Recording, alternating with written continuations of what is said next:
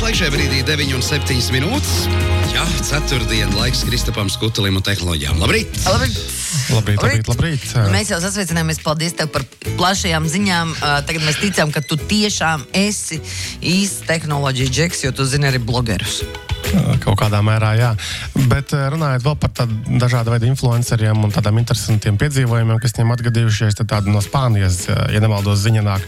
Tātad eh, tur kādam youtuberim, kurš ir publiski apvainojis cilvēkus, nu tā kā vienkārši, ka viņš tur, nezinu, tur bižo sievietes un tā tālāk un tā joprojām. Mm. Tātad tiesā ir lemts, nu, ka tas nav, nav neatbilst patiesībai un kā sots, tātad papildus naudas sodam ir uzlikts, ka viņam tagad uh, kaut kādu laiku, regulāri, eh, katru nedēļu eh, savā YouTube kanālā ir jālasa tas tiesas spriedums publiski. Mm -hmm. Jo tur, tur arī kā, viņš cīkstējās ar kaut kādu citu, nu, arī mēdīju pusē labi zināmu to personību. Un tad, kā, nu, ņemot vērā tiesnesis lēma, ka jā, nepietiks tā tikai sodiņu samaksāt un mēģināt to visu kaut kur paslausīt zem paklāja, bet tā kā tu esi publisks nu, influenceris, youtuberis, vienkārši lasi savu šo te. Jā, bet līdzīgi ir arī nu, lielās kaimiņu valsts, ja Krievijas nu, teiksim, tas spriedums, ja tu, teiksim, tu esi atzīts par to ārzemju aģentu, tad tev ir jāliek priekšā. Jāliek priekšā. Jā. Viņi arī liek ar muziciņām, un, ar, un viņi pat kā lepo, ar lepojās. Jā, normālajiem tā ir goda lieta jā, būt jā, tajā jā. sarakstā. Jā. Nē, nu labi, katrā ziņā nu, tāda visatļautība, ko es arī redzu, ja, ka, kas notiek, nu, cik tur es tur iebāžu deku un kādreiz tajā visā pasaulē. Protams, ka, lai dabūtu reitingus, tev ir jābūt mazliet ekstrēmam, nu, vai, vai pat ļoti. Nu, tāds ļoti labvēlīgi noskaņots blogeris nevienam vairs nav interesants. Nu, tādam nav modē. Viņam ir jādod uguņi virsū, nu, tad viņš arī dod. Uh, viens tāds arī youtuberis uh, Trevors Jacobs uh, ASV deva uguņus, uh, jo viņš tātad uh, tīkojot uh, nu, pēc tiem uh, skatījumiem un, un, un jauniem sekotājiem, speciāli nogāza lidmašīnīti savu tādu. Viņš lidoja ar savu mazo lidmašīnu, un, nu, lai būtu vairāk skatījumu, viņš inscenēja, kā, nu, ka viņam ir nu, šis te, nu, avārija lidmašīna nokrīt. Kaut kā tas viss nāca gaismā, un tagad uh, viņam draudz uh, 20 gadi cietumā, jo nu, nu, nedrīkst, acīm redzot, uh, A, vienkārši... viņš no cietuma drīkstēs blogot. Arī jau. tur jau arī var būt ok. Diezin vai, jā, bet nu, tur arī tas tāds diezgan interesants, jo nu, tā kā tagad uh, kāds pamanīja, jā, kad, kad, kad visdrīzāk tas nav, nu, vienkārši avārija kaut kāda, viņš mēģināja savākt tās lidmašīnas atlūzas kaut kur aizstumt prom, un tā kā to arī pamanīja, pieķēra, un tā kā, jā, bet problēmas diezgan lielas. Kā... Ja, bet viņš pēc tam bija iekšā lidmašīnā. Nu, viņš izlaiž laukā viņa pēc tam no viņas, jā, bet, bet, bet bija lidmašīna, tad tur uzsprāga un, un nokrita. Un tā. mm. Bet tas varēja tur, nezinu, uzkrist kādam uz galvas, varētu nu, ugunsgrēkus nu, izraisīt. Un, nu, nu, tā jā. ir nopietna lieta. Nu, ar tādām nu, lietām nejauka. Nu, no, jā, jā, jā.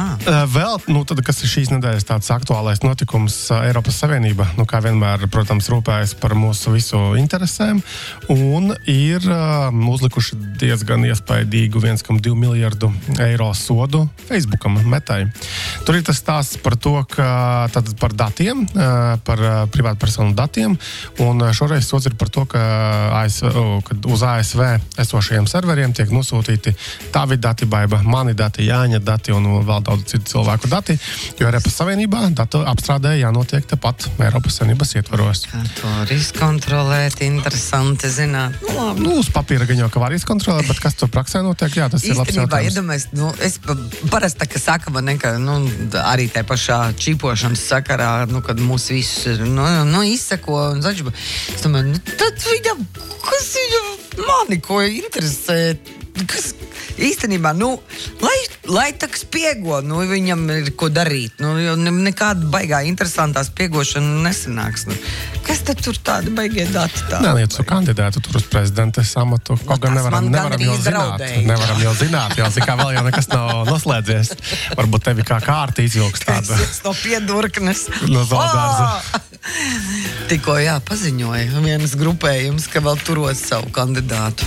Un tā noteikti neesmu to, ja? Nu, nezinu. Ah, tu, ah, tur jau nezināt. Nē, nu kā, mēs jau esam tik maz valsts, ka jebkurš no mums var būt. Bet, nu labi, jebkurā gadījumā es tagad saprotu, ka tā nav joka lieta.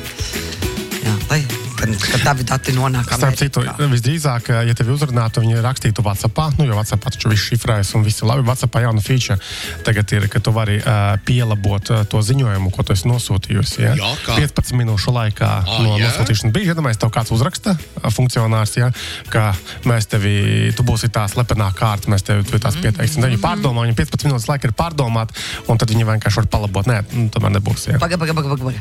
Tā tad, uh, kāds notiek? 15 minūšu laikā paturiet tam ziņojumam. Mm, Un tu pat, un uh, te, Un tas ziņojums tur stāv tam cilvēkam, piemēram, Jānim. Jā, nosūtīts, un, un un es- skaitā izlabojas. Tur gan parādīs, jā, viņa izlabosies, un tur gan parādīsies, ka tā ziņa ir nu, labota. Nu, lai gan 15 minūtes ir pa īsi, lai piekdienu izgulētu, ne? Jā, jā. Ja tur sanāk kaut ko muļķības sadarīt. Piektdiena, jā, tā ir Tas cita lieta. īsi, jā, Tur, tas ne- tur tā apli aplikācija aizture derēs. jā. Uh, vēl no tādām interesantām lietām ir Latvijā Smart ID ir ieguvusi lokālo kvalificēto statusu autentifikāciju. Nu, kā Smart ID, tad mēs diezgan labi zinām, uh, ka lielā daļā banku tā ir tā autentifikācijas veids, uh, kas savulaik aizvietoja kodu kartes, kodu kalkulatorus un tam līdzīgas lietas. Un tagad um, tas stāsts ir tāds, ka nu, tur ir tie vairāki līmeņi. Jā, tātad Jā. Smart ID ir parastais, ir tas, tas īpašais. Un tagad uh, drīkst izmantot arī Smart ID, lai, piemēram, um, varētu pieteikties kaut kādiem e-pakalpojumiem vai nezinu, kaut kādām nezinu, pieteiktos Delfos TVNetā uh, komentēt ar tavu uh, īsto vārdu un uzvārdu. Mm -hmm. Ja Delfi TVNS un šīs te pakalpojumi ieviesīs iekšā. Tagad beidzot tas ir uh, tehniski un juridiski iespējams, jo līdz šim tu vari izmantot jā, tikai nu, to pirmā līmeņa, tur bankās tikt iekšā, vēl kaut kur tikt iekšā, bet uh, tagad uh, Smart ID būs gatavs viņu pusē uh, arī šai te, uh, lietai. Vēl. A, Kas nu, tur uh, nu, viss no ar tiem diviem kodiem, tad tu tiec iekšā un tu vari to savu. Jā, jā, nu tad vienkārši tajā pusē redzams, nu, ka baiva ir tiešām īstā baiva.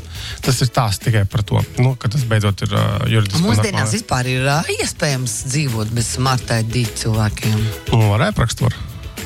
E-paraksts mobili to nav telefonā. Jā, ne. Ai, Nē, man nav, bet nē, es ar man to ir- smart ID ļoti labi sadzīvoju. Man i- ir, bet vienīgais ar šo ierīci es atkal neesmu viņu atkal aktivizējis, jo uh, tas diezgan tāds, nu, viņš ir piņķerīgs process. Jā, Tad, pareizi. Tu vari daudz ko atjaunot, pārnest no telefona uz telefonu, bet tieši smart ID sadaļa, tā tev tomēr prasīs to laiku. Nu, Smart ID ne, nu, vieglāk ir. Smart ID ir daudzreiz vieglāk nekā e-parakstu, bet man jāteic, ka tas tālruņa numurs, kurš ir norādīts palīdzības, tas pa- tālruņa numurs tur ir pretī ļoti pacietīgs Jā. darbinieks. Es tiešām vēl vienreiz izsaku komplimentu, jo viņa, nu, tā sieviete ir kaut kāda īpaša. Viņai ir īpaša nervu sistēma. Un... Viņa tiešām ļoti, ļoti pacietīgi Bet arī palīdzēja, ja? 40 minūtes mēs darbinājām, kamēr iedarbinājām. un Viņi tiešām ļoti lēni solīt, jā, solīt mm. pa solītim. Viņi saprot citu cilvēku nesaprašanu.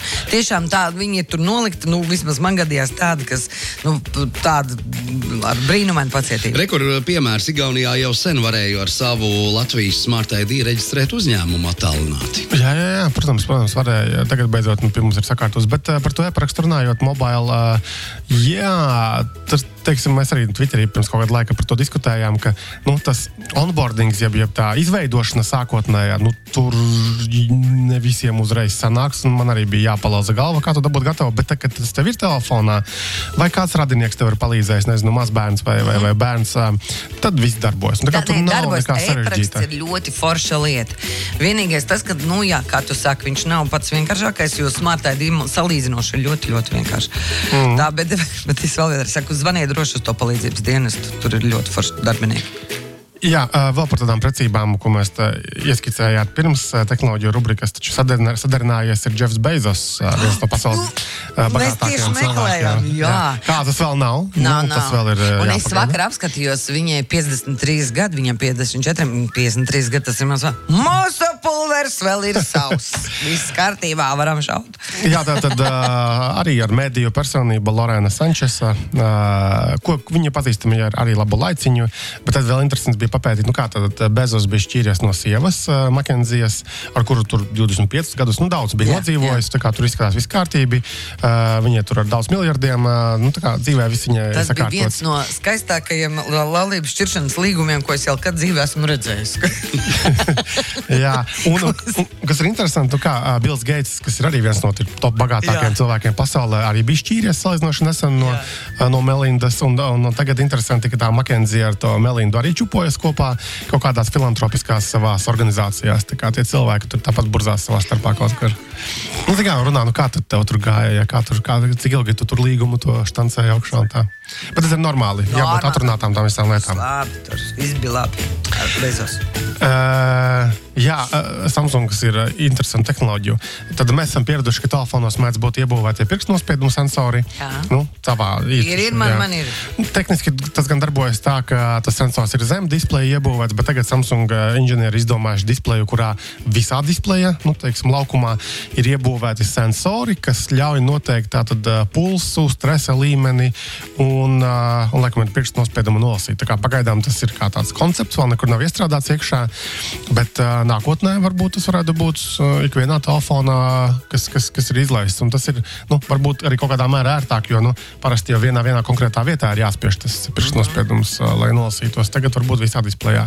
Es gan varu iedomāties, ka tas ir baigais tās di, nu, dealbreakers, nu, kad baigi vajadzētu, bet acīm redzot, izdomās mārketings, kā pasniegt, ka tā ir baigā lieta un ka mēs ne, nu, nekādīgi nevarējām iepriekš izdzīvot. Tāpat kā tagad ar salokāmiem telefoniem un, uh, un visiem ir jāpērk. man mierā, man saliekamo telefonu. Es esmu tīri priecīga. Nā, ko mēs Antai varētu ieteikt? Turpināt tādā pat garā, vai tomēr ielikt 21. gadsimtā? Viņa raksta, labdien, man ir 29 gadi, un man nav smart ID. Man ir kodu kalkulators, kā vecmāmiņām, un es par to nepārdzīvoju. Ja tas darbojas un ja tas tev ļauj piekļūt visām tām lietām un vietnām, kas tev ir vajadzīgas, un ja tev līdzi tas kalkulators, un kāda vaina nu, izmē, iz, izmanto to tehnoloģiju, kas tev darbojas, un lieki, nu, nečakarēji. Dažkārt jau ir vienkārši kā, grūti saņemties, pāriet uz kaut ko citu, jaunu. Nu, tas liekas tā sarežģīti. Varbūt, Un atkal, un atkal, ja nav vajadzības arī pāriet, nu, izk- izklausās, ka šeit nav teiksim, tā nepieciešamība, tad, nu, apriekš kam? Nu, priekš kam? Nu, kas mums dzīvē nav ko darīt, kā tikai laikā es vienkārši domāju, zin, kā tagad ar vien biežāk un biežāk uh, un tas smart ID tiek uh, piedāvāts kā kaut kāda ieiešana kaut kādā sistēmā un tā. Ja, Kaut kādā momentā pienāks brīdis, kad nu, netiks galā ar to kodu kalkulātoru, un tad arī cilvēks arī Jā. uh, izmantos to. piespiedīs. Nē, Nu, jā. Tā, tagad jau pensionāriem liekas, kaut kas tur būs. Bija arī sapiens Twitterī, kaut kas viņiem būs piekļuve uh, tikai tagad ar Smart ID un iedomājos, kā tagad izmācīt visus arī. Te es varu teikt vienu foršu lietu, kad manai mammai ir 82 gadi. Viņa tiek galā ar jaunajām tehnoloģijām reizēm labāk nekā es, jo viņai ir vēlme to darīt. Un otrs ir. Um, uh, Vajag, nu, ja kāds dzird un uh, zina, par ko ir stāsts, uh, ir speciāls kurs, kur māca uh, digitālo pratību senioriem. Uh, Viņa... YouTube vai, vai, vai Nē, kurs viņš kurs? brauc, kurš, uh, kurs brauc, manuprāt, uz vietas un ar tiem cilvēkiem. Tu, tā ir programma. Uh, Kas tā aizmugurē, tā kā, kas apmaksā šo pasākumu? Ā, Ko viņi mēģina izmērēt šajos kursos? uh, nu, viedpratību, nu, digitālo pratību. Jā. Uh, es zinu, ka manā māte šādus kursus bija norganizējusi nu, savai pensionāru uh, grupai. un Viņi bija ļoti priecīgi. Jā, man par mamīte ar kaut kādiem šitādiem kursiem Jā. aizgāja un teica, ka viņa tur bija garlaicīga. Jā, Viņa. Viņa, viņa visu zināja, bet ir daži tādi, kur nezinu ļoti labi. Galvenais, lai pēc šo kursu apmeklējumu pēc tam tev nemēģina kaut kādas eļļiņas un koraļu mil- miltus Šos te-. Tos tur, nezinu, nezinu, vitamīnus. It, it, kā, it kā sākas ar digitālo pratību, bet beigās Kas tom- izmaina tavas šūnas gēnu līmenī. Jo tur jau mums arī ir uh, mazliet, kā saka, sāpe uh, vecā. Jā. Atcerieties, ka kad uh, aicināju uz tiem, nu, vanabī restorāniem, it kā pie galdiņu, uzaiciniet vēl kādu pāri savā vecumā. Un tas ir- Un to tos matračus vai spilvenus aitās kaut kāds smērēji. Jā, tu esi jau paēdis. Jā, un tu to pirmo kārtu esi paēdis. Un zinu, kāpēc tā kā labi audzināti cilvēki, kas par saviem vecākiem runāja. Nu, es tā kā paēdu uz viņu rēķina. Nē, tu tad jau jānopērk. Jā, kā, tas tas jau. Un tā visiem bija jāitādas pilni mājās. un sēst. Bet nu silti. Nē, nu silti, tas silti. Mums arī ir.